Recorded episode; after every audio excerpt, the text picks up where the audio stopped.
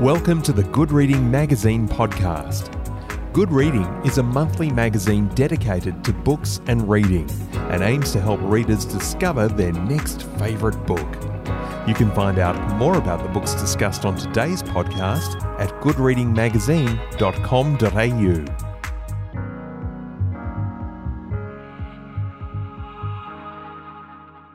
At the last tap dance lesson for the year, Sophia did the triple time step heel, toe, shuffle, heel. Not bad for a 57 year old, she thought, and smiled at her friend Carol, who had insisted Sophia take the place next to her in the front row, even though Sophia would have preferred to be down the back. Sophia wiped the sweat from her forehead and ran her hands down her black three quarter length stretch pants. Even with the fans at full blast, it was sultry. She flapped the hem of her white cotton blouse to create a cooling breeze. The other 19 women in the class, including Carol, wore flower patterned tops over a variety of coloured shorts. They reminded Sophia of a tropical garden. Carol had talked her into joining the Tap Cats, calling themselves Tap Dolls at the time, when Sophia first moved to the Sunshine Coast from Brisbane. Sophia was surprised how quickly tap dancing came back to her. As she moved with the rhythm of the music, she lost herself in the dance. Four years later, and dancing was second nature. Hello, and welcome to the Good Reading Podcast. Christine Sykes grew up in the same street as the Whitlam family in Sydney's Cabramatta, which she recounted in her memoir, Gough and Me. Christine is a champion of creating opportunity for those less fortunate through her work with the public service and more recently with the charity Dress for Success, on which her first novel, The Changing Room, was based.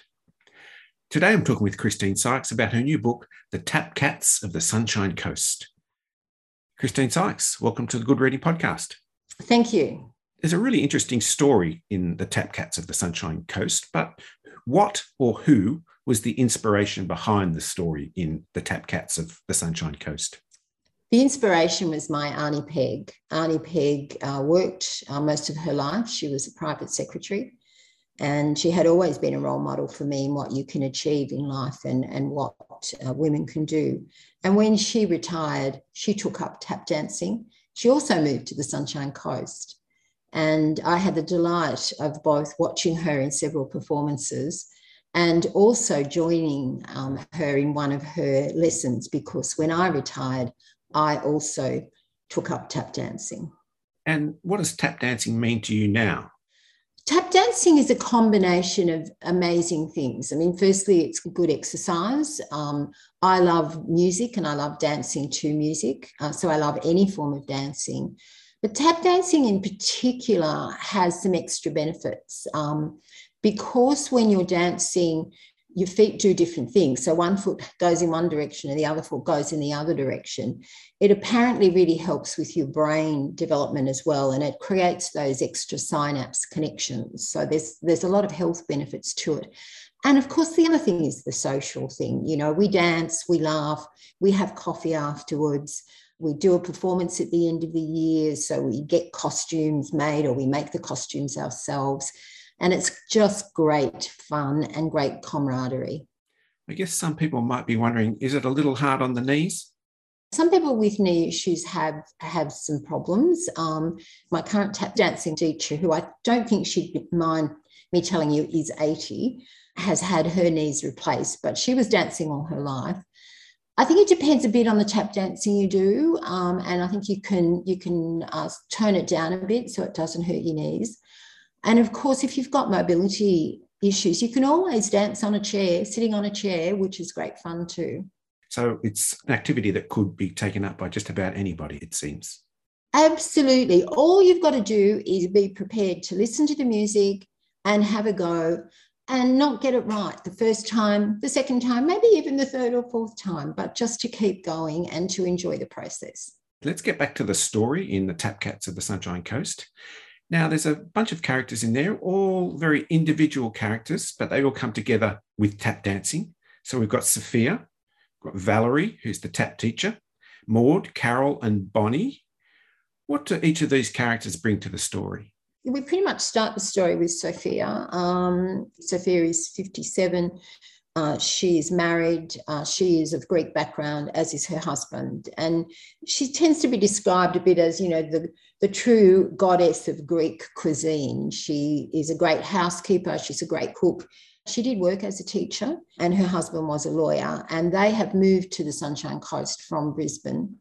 She's now retired and she's looking, I guess, at what happens with the rest of her life. Um, her children are currently living away. So she's she's got got, I suppose, some space in her life to think about what her life is and, and where she goes.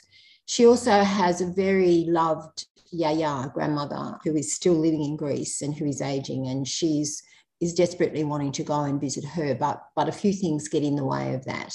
And then there's Carol. Carol was the first person at school that Sophia made friends with when she arrived from Greece. Um, and Carol's one of those what you see is what you get kind of people. She believes in the truth, which she, you know, espouses, sometimes without thinking about the impact on the other person. Uh, she is also married to her brother's best friend, and her husband is is one of those sort of blokes who can just about build or make anything. Um, a true blue surfer, ex-surfer Aussie bloke. Um, they run a carpentry business, which they've just sold. And I guess Carol has a bit of space in her life. And it's Carol who's really the driving force between the Tap Cats entering the Senior Superstars competition. And then there's their friend Bonnie. Um, Bonnie has been living overseas for many years. In some ways, I guess Bonnie's the outsider she's a bit of a rebel. Um, she kind of bends the truth to suit her own purposes, um, and she comes back into to the Sunshine Coast with a secret and, and tends to upend everybody. Then, as you said, uh, there's uh, Valerie, their teacher. Uh, Valerie was a tap dancer most of her life. She was on her way to um, perhaps having some start and perhaps even going overseas and dancing when she had an accident.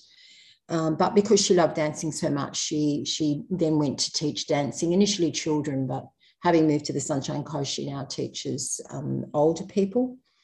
Maud is uh, in her 80s. Uh, she's a grandmother, and she has her granddaughter living with her, Melissa. Uh, and Maud's one of those people who appears all soft and cuddly, all nice, but she has a very strong backbone and, and she helps sort her granddaughter out. And her granddaughter, Melissa, is in fact like the narrator of the story. Now, you mentioned it a moment ago the senior superstar competition. What's the importance of the competition, both individually and collectively, to this bunch of characters? Yeah, well, look, it's the first time they've entered a competition like that. They have been dancing for many, many years in nursing homes, in community events, etc. But I guess entering the senior superstar competition adds a layer of pressure to them. And Carol, in particular, who's the driver of them entering the competition, really, really wants to win. Um, and, and she really pushes hard to um, have them practice, to rehearse, uh, to have them choose a dance that will will get them across the finish line. Um, and she is a bit frustrated along the way by various events that happen. I don't want to tell you what they are because you know it's good for people to read and find out themselves. Um, but it certainly does end up uh, straining uh, some of their relationships very much. Sophia, on the other hand, is quite, while she supports Carol, her best friend Carol, in most things, Sophia is quite reluctant about competition. Um, she had an incident uh, when she was um, around 10 or 11 on stage dancing, tap dancing. Um, and so she's she's very uneasy about dancing in a competition and uh, she you know she would really prefer not to do that she'd prefer just to keep dancing for fun and Sophia, of course, is facing some other problems. And there's a, some tension there with her ethnic background. She's Greek, of course, and she was expected to take up Greek dancing, but instead went the other way and went to tap dancing. Well, um, in fact, her parents made her do Greek dancing as well as tap dancing. Um, so you know they they she she was she did do the good Greek girl thing, which which Sophia tends to do. Um, Sophia tends to try to please everybody. Um, and sometimes that means turning herself inside out and doing things that she's perhaps uh, not that uh, interested in. Having said that, I think Sophia is a natural dancer. She does she does like dancing, and she tends to lose herself in dancing. Is she in some way breaking the cultural stereotype that we might attribute to a young Greek woman? Well, she's certainly pushing it. She's certainly pushing it. And while she does try to do the right thing, um, she never quite gets there. You know, her parents want her to, for example, leave school early and help them in their shop. And she gets scholarships and she goes on to university. She then meets um, a lovely Greek boy and she does the right thing. You know, she does love him and she marries him and, and sets up as a traditional family. But then she goes and invites her two non Greek friends, um, not only to her wedding, but to be her bridesmaids, which her mother does sort of um, take a bit of an issue with later on. So, so even though Sophia does try to please everyone, um, there's something in her that keeps pushing those boundaries, and, and we see what the results of that are as the story unfolds. And of course, tap dancing and the tap cats of the Sunshine Coast is not just a story about tap dancing, it's really a vehicle for other issues, social issues, the cultural one we've just discussed, of course. But there's another one that comes up later in the book, and it's this idea of forced adoption, which was very common for women in the 60s and 70s, if not prior to that. Why was it important for you to explore that issue in particular in Tap Cats? There are a couple of reasons. Um, uh, without going into any of the details, um, there was a, an adoption matter in our family, which really kind of brought the whole issue of adoption home to me. I mean, it's it's turned out to be a very good news story. I also have a, a very good friend who was um, the subject of, of forced adoption, um, and she has written a memoir, a very good memoir about that. Uh, so I was aware of the issue, um, and I guess myself having gone through that period and and um, uh, as I pointed, I talk about in the memoir, my memoir that was published last year. Um, I did face a pregnancy and have to think about what do I do about that, and and was was adoption one of the issues there.